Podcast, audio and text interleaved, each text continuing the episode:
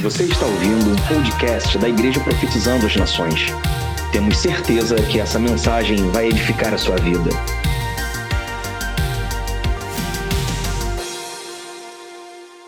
Mas vamos lá. É, Efésios capítulo 3.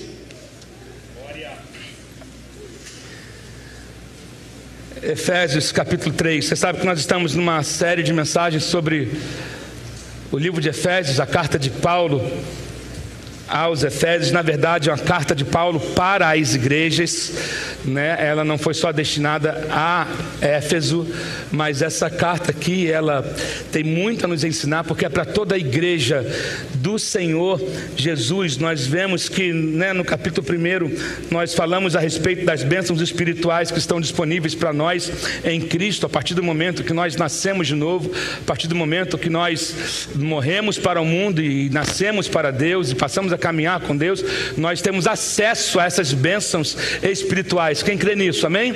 Você crê nisso? Que nós temos acesso a essas bênçãos espirituais. Depois Paulo faz uma a, a, ação de uma oração e ação de graças ao Senhor.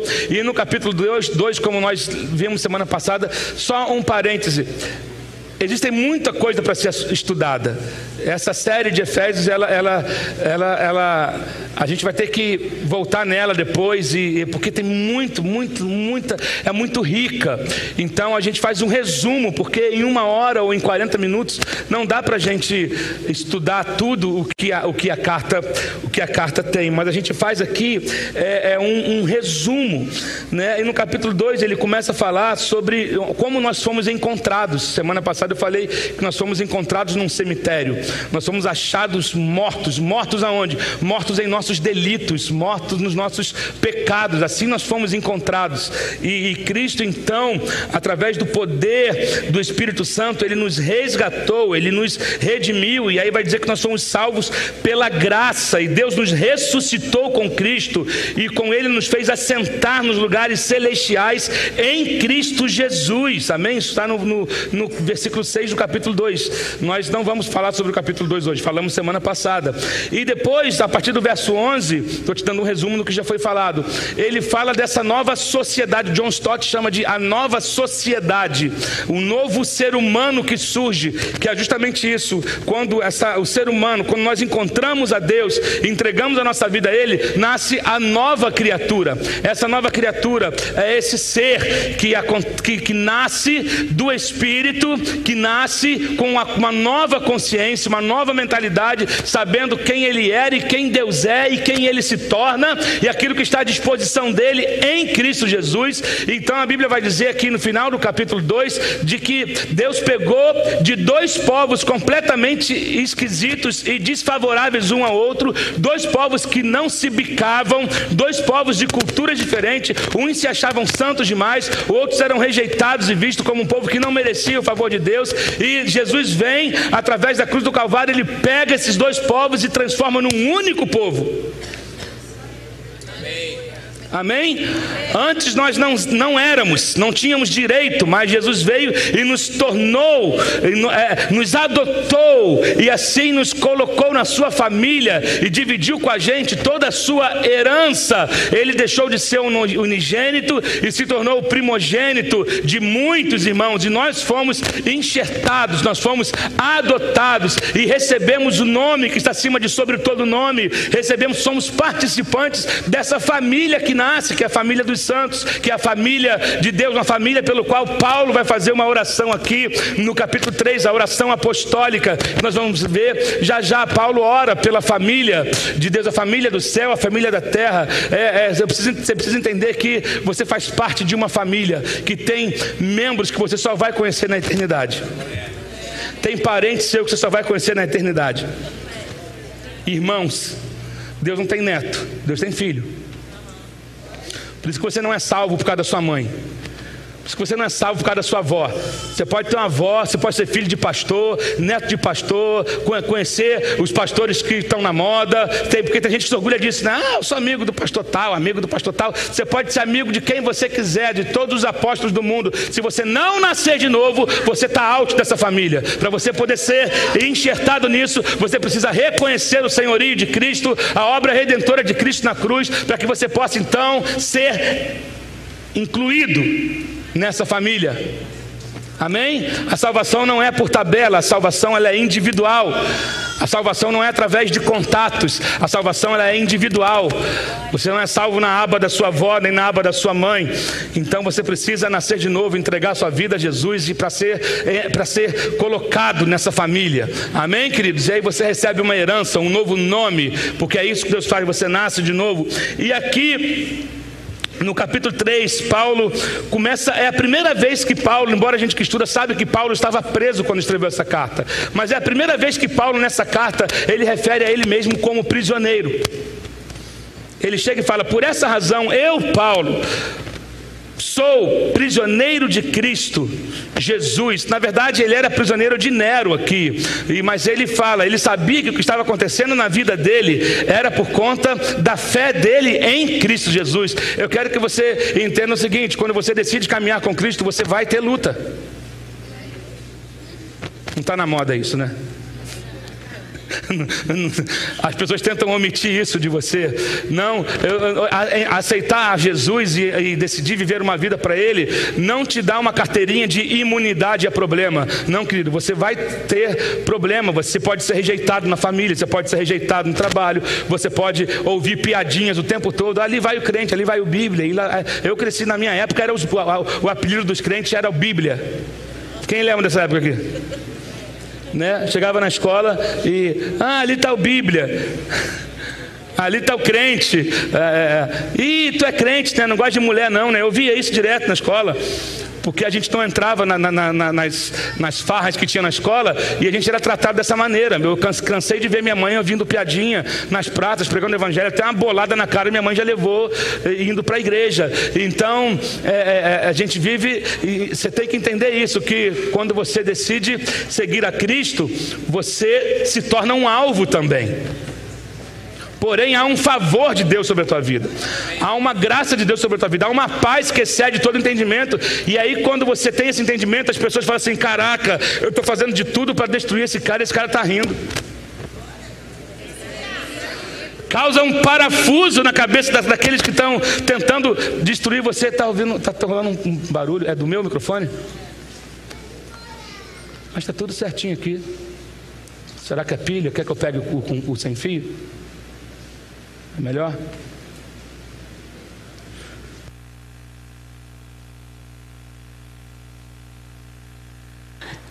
O que eu estava falando? Só para ver se, tava, se você está ligado.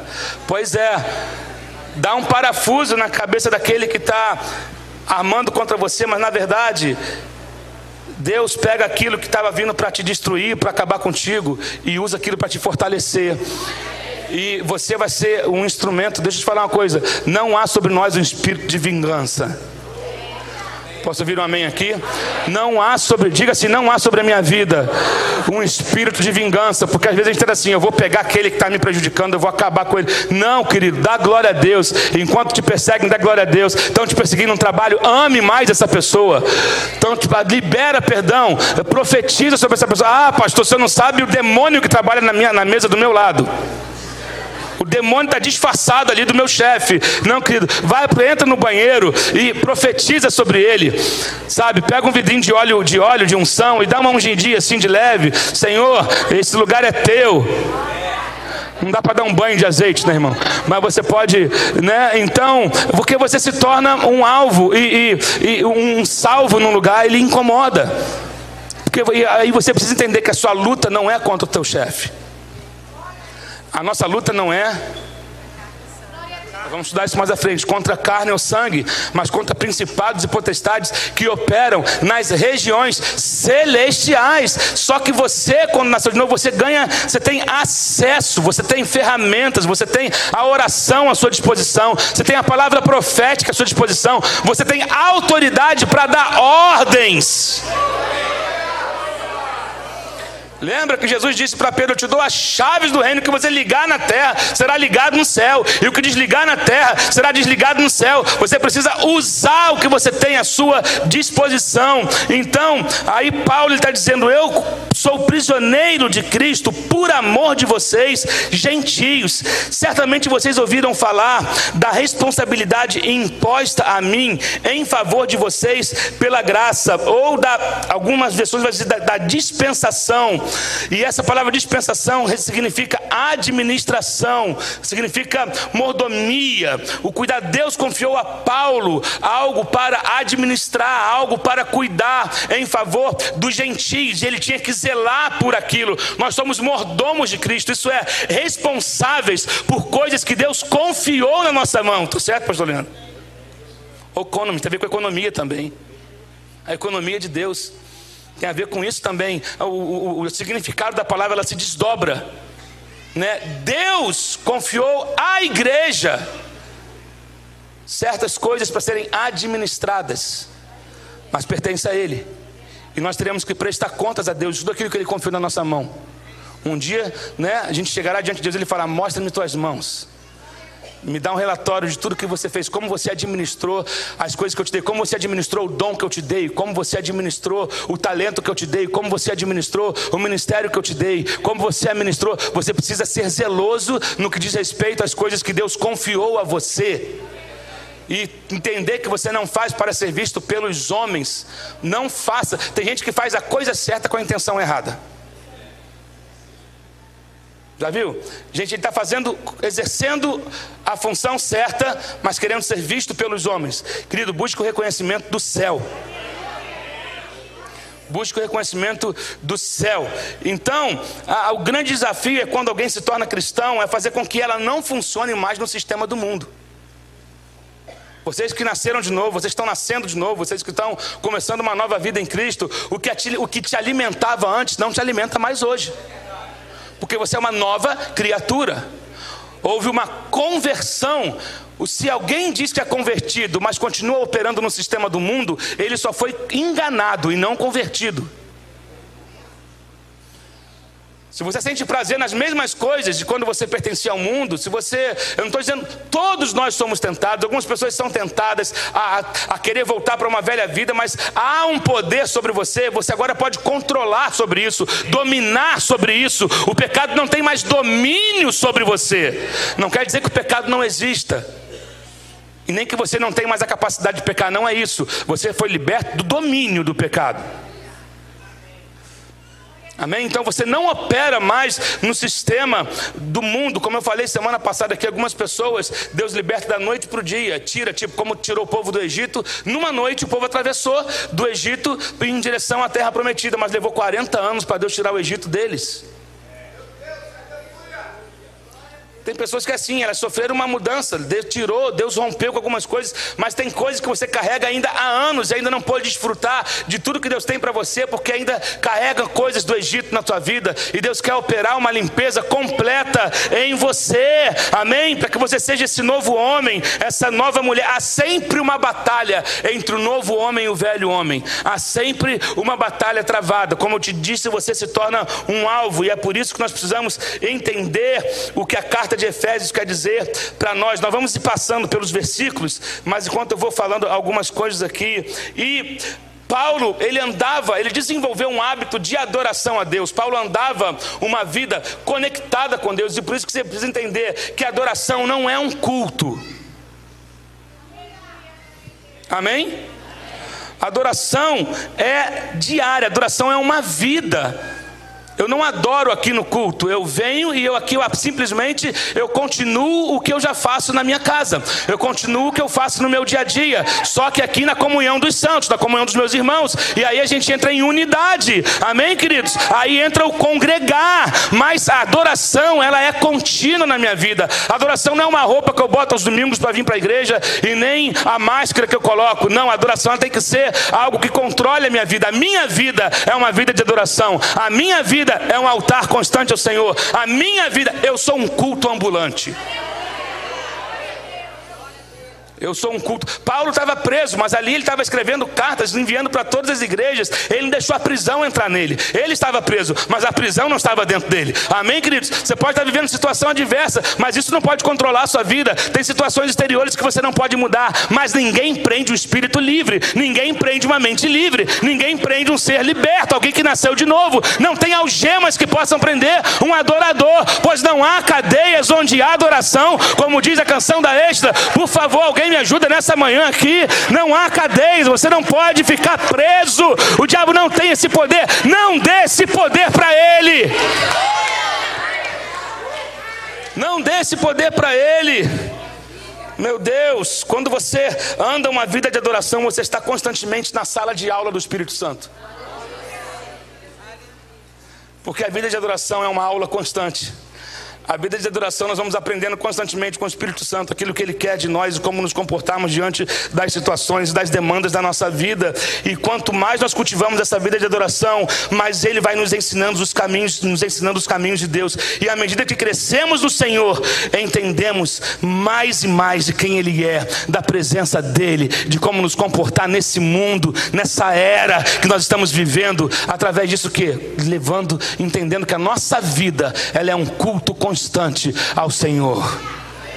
E a Bíblia fala que o Espírito Santo é aquele que nos ensina todas as coisas. Amém, queridos? E à medida que nós permanecemos fiéis à palavra, temos que voltar os nossos olhos para a palavra, viver pela palavra, meditar na palavra, profetizar a palavra, cantar a palavra, viver para ela, porque não tem tudo que você precisa está aqui. Não está no livro de autoajuda. Tudo que você precisa estar aqui, está aqui, não está nas técnicas de coach. Tudo que você precisa está aqui. Existem ferramentas que podem te ajudar em uma série de outras coisas, mas no que diz respeito à vida com Deus, à espiritualidade, a ser como Cristo é, você precisa ler a Bíblia. Ah, se você lê essa Bíblia como você lê as mensagens do WhatsApp. Ah, se você lê essa Bíblia como você fica gastando tempo lendo um monte de outro livro. Ah, se você lê essa Bíblia, você descobrir, eu tenho tudo o que eu preciso. O que que Paulo tinha na prisão? Que, que Paulo tinha na prisão? Paulo também não tinha o Novo Testamento, estava escrevendo ele. Paulo estava na prisão, mas ele tinha coisas que foram escritas pelos profetas. Ele tinha a Torá, ele tinha, ele conhecia, ele sabia, e ele sabia que Deus estava escrevendo uma nova história ali. Então você tem que entender que você também está fazendo parte de uma história que Deus está escrevendo hoje. Quem disse que Deus parou? Quem disse que Deus abandonou a caneta? Deus não abandonou a caneta. Ah, pastor, a Bíblia vai ter reforma. Não, querido. Você está escrevendo uma história com a tua vida. Mas todos os princípios que você precisa estão nesse livro aqui. Não tem como. Não tem. Volta os teus livros, a, a, tua, a, tua, a tua mente para a palavra de Deus. Porque ela te liberta, ela te cura, ela te sara, ela te sustenta. Medita na palavra. Decore a palavra. Memorize a palavra. Oh, alguém dá glória a Deus, pelo amor de Deus aí. E é isso, e nós, quando seguimos fiéis na palavra e seguimos a orientação do seu espírito, aí nós abandonamos os ídolos. Tem pessoas que carregam ídolos e não sabem que são ídolos, porque a nossa, a nossa mente está limitada em relação a ídolos. A gente acha que ídolo é só uma estátua, mas às vezes o ídolo é um ministério, às vezes o ídolo é um carro, às vezes o ídolo é uma empresa, às vezes o ídolo é uma faculdade, às vezes o ídolo é o dinheiro.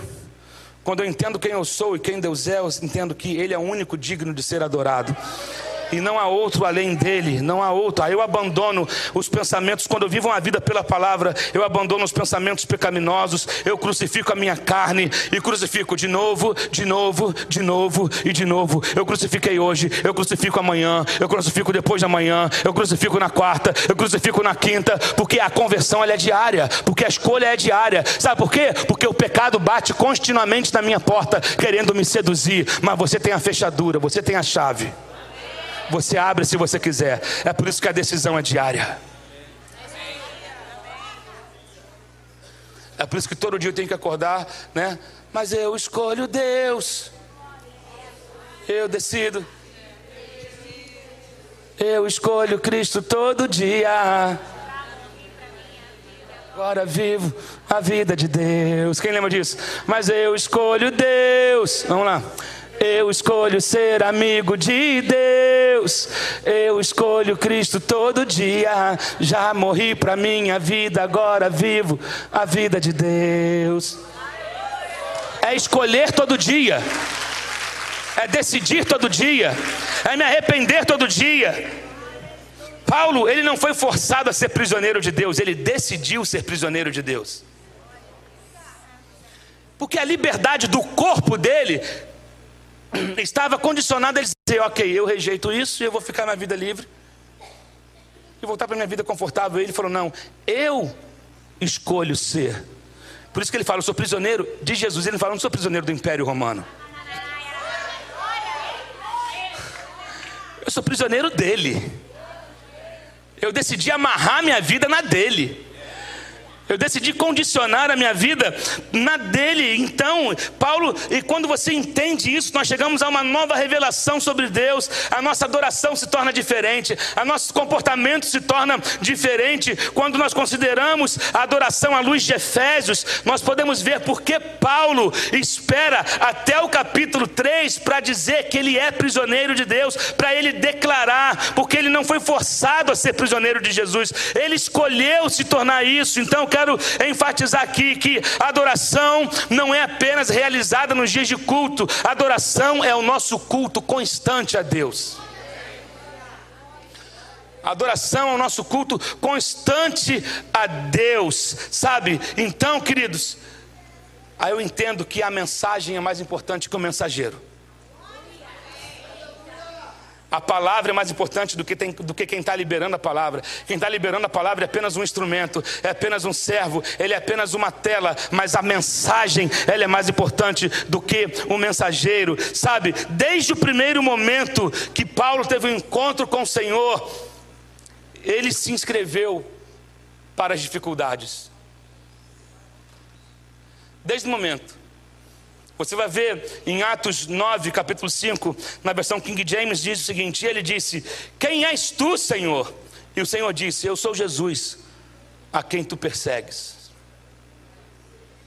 Aí no, na, na, na, versão amplificada, vai dizer o seguinte: Saulo disse: Quem és tu, Senhor? E ele disse: Eu sou Jesus a quem você está perseguindo. É perigoso e vai acabar mal se você continuar resistindo contra o aguilhão.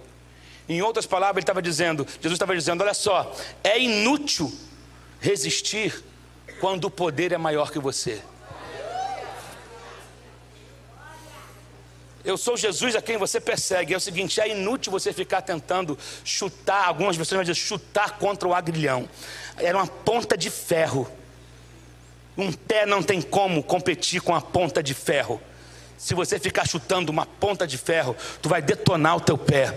Então Jesus estava dizendo: para de resistir ao meu poder, porque tu vai te dar mal, tu não vai vencer. Para, na verdade, Deus tinha escolhido Paulo. Quando Deus escolhe alguém, meu irmão, ele te pega na curva, ele te pega na academia, ele te pega no banheiro, ele te pega no teu carro, em qualquer lugar. Você tenta resistir, mas uma hora Deus chega e fala: Ei, para de resistir!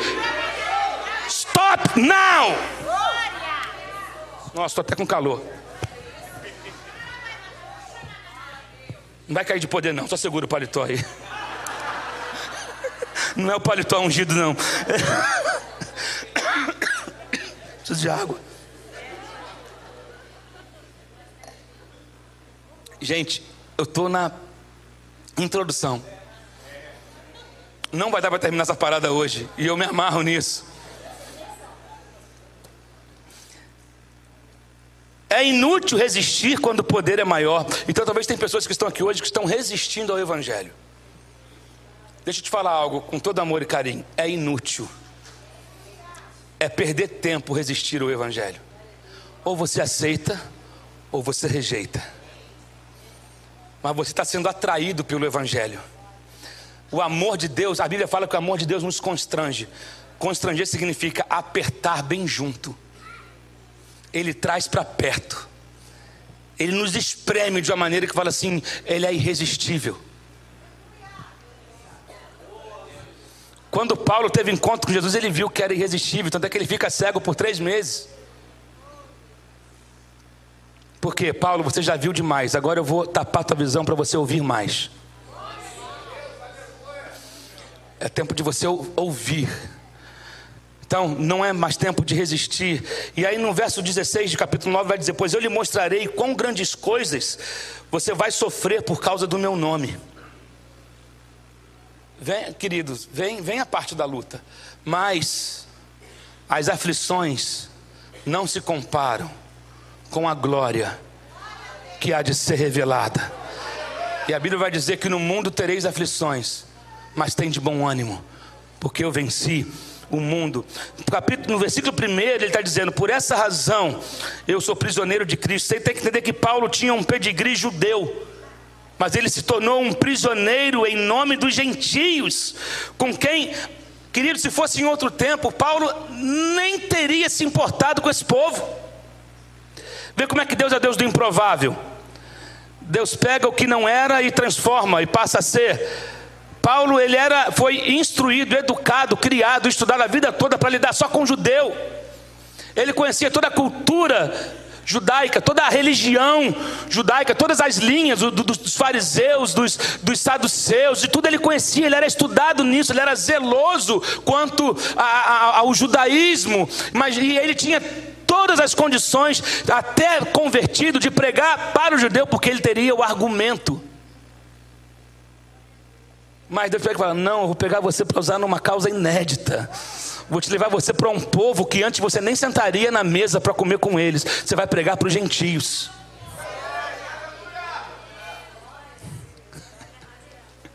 Você vai pregar para os gentios, e aí Paulo se torna prisioneiro disso, um pedigree judeu, mas ele se torna prisioneiro por amor de Jesus por um povo que sequer antes ele considerava como povo, porque o judeu não considerava o gentio como povo. Deus vai fazer umas mudanças na vida de algumas pessoas aqui. Tem pessoas talvez que você torcia o nariz e fala, qualquer pessoa pode ir para o céu, menos aquela pessoa. De repente Deus vai preparar uma situação para você ser o instrumento de salvação para a vida dessa pessoa. Ei, não seja preconceituoso sobre como Deus quer te usar. Oh, meu Deus, eu vou repetir. Não seja preconceituoso sobre quando, como e onde Deus quer te usar. Deus vai, talvez vai te levar a lugares onde você sempre torceu o nariz. E Deus vai falar: é ali que eu vou colocar você. Porque se eu morrer, morto não tem vontade. Já morri para minha vida e agora vivo. Pô, a gente não canta essa parada, então tá na hora da gente viver essa parada. Igual eu falei, o bagulho é doido, mano. É bonito ouvir no sermão. Mas tem que viver na prática. Amém, gente? Né? Então, e aí ele vai dizer no versículo 3: Isto é o mistério que me foi dado a conhecer por revelação, como já lhes escrevi em poucas palavras. Isso, a igreja, qual era o mistério? O mistério era a igreja, e a mente carnal ela não pode entender, e os incrédulos devem achar que os crentes é tudo doido ou que as escrituras são ridículas, mas Deus é um Deus de mistério, amém, queridos? Deus é um Deus de mistério. Havia um mistério, tipo, o mistério era Cristo escondido em Deus. Deus é um Deus de mistério, só que a revelação de Deus ela é progressiva. Nós não temos condições de lidar com tudo que Deus tem preparado para nós nós não suportaríamos, porque nós somos limitados demais. Então, por isso que Deus vai nos liberando em dose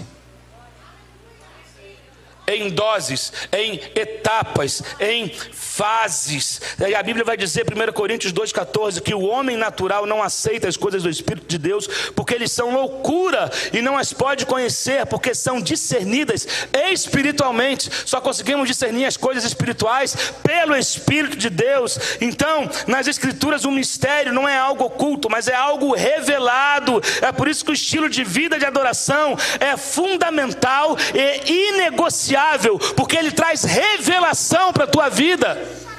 Eu só consigo ter acesso a essas revelações quando eu adquiro um padrão de vida espiritual. Se eu ler a Bíblia sem revelação do Espírito Santo, eu posso entrar em colapso, eu posso não entender nada. Mas quando eu abro a Bíblia e falo, Espírito Santo, me revele, Espírito Santo, fale comigo, você começa a ter revelação, a começa a ser descortinado na tua mente, diante dos teus olhos. Querido, isso é literal, as coisas começam a saltar na sua vista, e você fala, uau, como estava aqui aqui esse tempo todo porque você sempre leu a Bíblia, alguns somente como um livro histórico. Você precisa ler a Bíblia como um livro vivo. Tem uma frase que diz que a Bíblia é o único livro que você pode ler com o autor presente. Legal isso, né? Sei que já existe, mas um, acho que nunca tinha falado ela numa mensagem. Eu não sei quem falou essa frase, mas ela existe. É o único livro que você lê com o autor presente. Ele está do seu lado e você fala, fala comigo, Espírito Santo. Ele fala. Aí vem, aí vem dentro do teu espírito, aí vem na sua mente e fala: Uau, uau, uau. Eu, eu, aconselho vocês lerem um livro chamado Por que Tardo Pleno Avivamento. É, a gente está preparando na livraria aqui, vai ter esse livro aqui, porque ele fala muito sobre isso, Leonardo Ravenhill. Um livro que foi escrito em 1959, mas parece que foi escrito semana passada. É um livro muito atual, conf, é, confronto. Confronto, mas é um livro que provoca na gente uma fome mais pela palavra de Deus. E ele fala o seguinte: se você se trancar numa semana num quarto a pão e água e Bíblia, duas coisas podem acontecer. Ou você pode ter um colapso, ou viver um avivamento que vai mudar a sua vida para sempre. Eu prefiro crer na segunda opção. Aliás, até esse livro, eu fui em São Paulo essa semana, eu comprei esse livro. Aonde eu vejo esse livro, eu compro, pastor Rafa. Você sabe disso. Tem uma vez eu comprei 150 livros desse de uma vez e, e, distribuí. Eu fui em São Paulo agora, na Monte Sião, vi esse livro vendendo, peguei todos que tinham lá e peguei. Falei, me dá, eu quero esse livro aqui. Eu, eu distribuo, porque eu, eu, eu, sempre leio ele, a Bíblia em primeiro lugar, lógico, depois esse livro, porque o pastor Leonardo Ravenhill foi um grande avivalista e ele prega o evangelho sem mistura, sem floreio, sabe? Aquela coisa direta assim, sabe?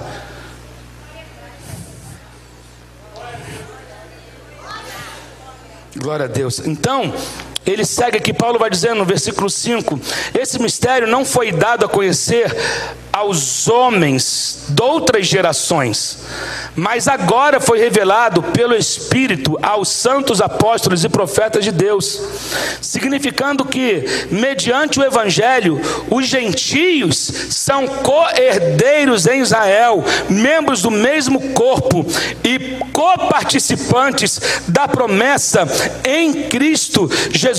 Deste Evangelho me tornei ministro pelo dom da graça de Deus a mim concedido pela operação do seu poder. Esse evangelho ele nos habilita a viver essa nova vida, essa a viver uma vida prática no evangelho, prática no reino. Esse mistério não foi dado a conhecer aos outros homens de outras gerações, mas agora, agora foi revelado. Queridos, Deus quebrou todos os protocolos para salvar os gentios. Deus não é refém de protocolo. Deus zela pelos seus princípios, mas Deus não é preso a protocolos. Deus não é preso a formatos. E aí eu quero que você abra rapidamente comigo Lucas capítulo 14.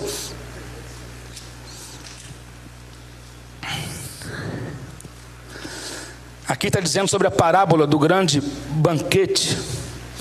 Vamos ler a partir do verso 16 que diz o seguinte: Jesus respondeu: Certo homem estava preparando um grande banquete e convidou muitas pessoas. Na hora de começar, enviou seu servo para dizer aos que haviam sido convidados: Venham, pois tudo já está pronto. Mas eles começaram um por um a apresentar desculpas. O primeiro disse: Acabei de comprar uma propriedade e preciso ir vê-la. Por favor, me desculpe. O outro disse: Acabei de comprar cinco juntas de boi e estou indo experimentá-las. Por favor, me desculpe. Ainda outro disse: Acabo de me casar, por isso não posso ir. O servo voltou e relatou isso ao seu senhor. Então o dono da casa irou-se e ordenou ao seu servo: Vá rapidamente para as ruas e becos da cidade e traga os pobres, os aleijados, os cegos e os mancos. Disse o servo: O que o Senhor ordenou foi feito, e ainda há lugar.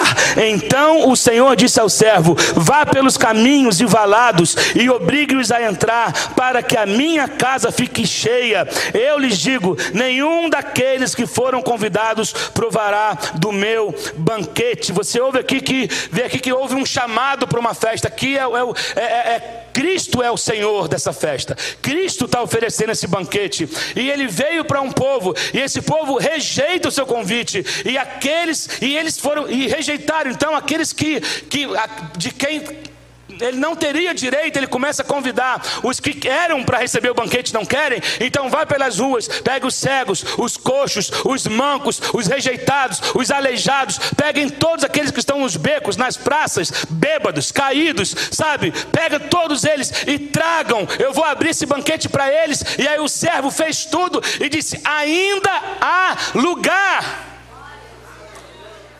Nós não merecíamos, mas Ele estendeu essa graça para nós. Então, os que foram convidados eram judeus, mas eles rejeitaram. Então, aí quem que Ele mandou buscar? Os gentios, aqueles que eram pobres, aleijados, coxos, cheios de defeito, um monte de zica na vida, com a vida toda enrolada, com o casamento enrolado, com a sua mente toda é, zipada. E Deus fala: manda trazer eles então, porque o banquete eu vou estender para eles. Meu Deus. E aí, Paulo aqui, no versículo 7, vamos voltar para Efésios. Porque ele fala aqui em Efésios, no versículo 7.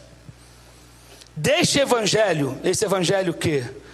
Esse evangelho que é para os rejeitados, para os próprios, pobres, para, os, para aqueles que ninguém dava nada por eles, ele fala: Eu me tornei ministro pelo dom da graça. E aqui ele está dizendo, a mim, no versículo 8, embora eu seja o menor dos menores de todos os santos, foi-me concedida esta graça de anunciar aos gentios as insondáveis riquezas de Cristo. Paulo sabia que ele não tinha, é, é, ele não, como é que se diz? Ele era um privilegiado de estar sendo usado por Deus para falar para aquele povo que havia sido rejeitado. Aqui ele entende o que é graça de Deus, o que é favor de Deus. Porque o Evangelho faz isso, ele pega o rejeitado e inclui, ele pega o coxo e inclui, ele pega aquele que foi desprezado, ele chega e fala: tem jeito para você, tem jeito para você, tem jeito para você. Por isso que eu falo que não existe causa perdida para Deus. A questão é a seguinte: você pode vir como você está, porque Deus transforma a tua vida. Eu creio no Evangelho de transformação. Venha como está mas você não vai permanecer como está. Agora, não tenha um peso na sua cabeça de achar que você. Não, o Espírito Santo vai te conduzir a toda mudança que precisa ser feita na tua vida. E lá, para confirmar o que Paulo diz aqui no versículo 8 do capítulo 3, 1 Coríntios 15, 9, vai dizer: Porque eu sou o menor dos apóstolos e não sou digno de ser chamado apóstolo, porque persegui a igreja de Deus. Paulo entendia que ele havia sido um perseguidor ferrenho dos cristãos. Paulo consentiu na morte de Estevão. Ele estava assistindo Estevão ser apedrejado. Estevão testemunhou do Evangelho e ele foi apedrejado, e Paulo consentiu com isso, então ele sabia: eu não merecia estar aqui, porque eu assassinei muitos cristãos, eu participei da execução de vários cristãos, mas querido, é isso que Deus faz: o Evangelho pega o pior dos piores e transforma a vida dele. Se eu não crer que o Evangelho é para o pior prisioneiro de Bangu, é melhor eu parar de pregar.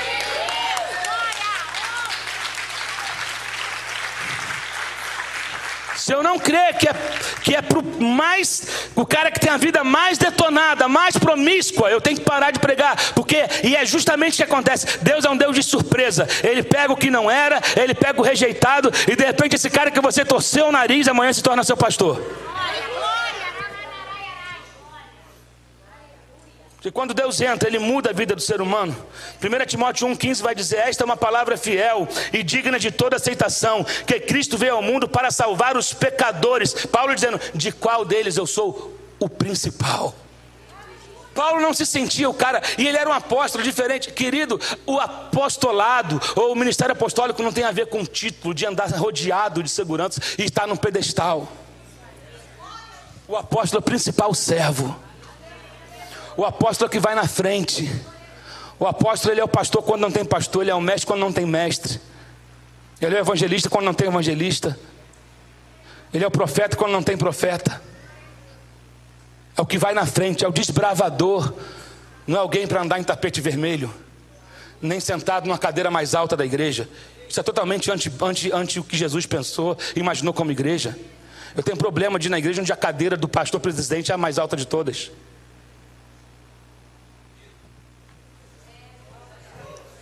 Nessa, já sei que vão me bombardear mesmo. Estou acostumado. Let it go. Isso é sistema de, de, de Constantino. Mega templo, foi Constantino que implantou. Isso Jesus nunca sonhou com isso. Cadeiras enormes, onde acha que o pastor é intocável, que o apóstolo é, é, é, é não, querido, não, o apóstolo é servo. O apóstolo verdadeiro é servo, é aquele que vai na frente, desbrava, é isso. Então ele diz: Eu, do qual esta palavra é fiel, digna de toda aceitação, que Cristo Jesus veio ao mundo para salvar os pecadores, de quem eu sou o principal. Ele sabia quem ele era, ele só estava onde estava pela graça de Deus, pelo favor de Deus, pela misericórdia de Deus. Meu Deus. Oh. Aí ele fala: embora eu seja o menor dos menores de todos os santos, foi-me concedida esta graça de anunciar aos gentios as insondáveis riquezas de Cristo. Algumas versões vai dizer as inesgotáveis riquezas de Cristo. Deus é um Deus que não, você mergulha em Deus e não acha o fundo nunca. Deus não tem fim. Deus não tem fundo. Tem piscinas tem, tem oceanos, podem ter 500 metros, um quilômetro de profundidade, dois quilômetros, eu sei lá. Mas em Deus você mergulha e não acha o fundo nunca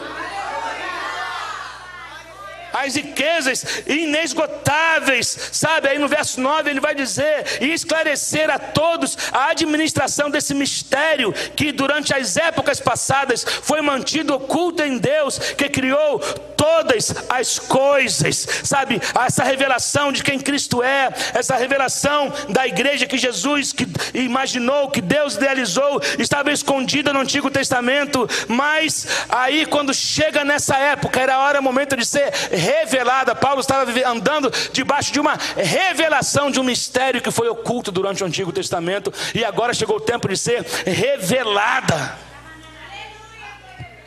Meu Deus, eu tenho que terminar, já são 11h50. Uh! Lucas 4, 25 e 27 vai dizer: Mas em verdade vos digo que muitas são as viúvas que estavam em Israel nos dias de Elias, quando o céu se encerrou.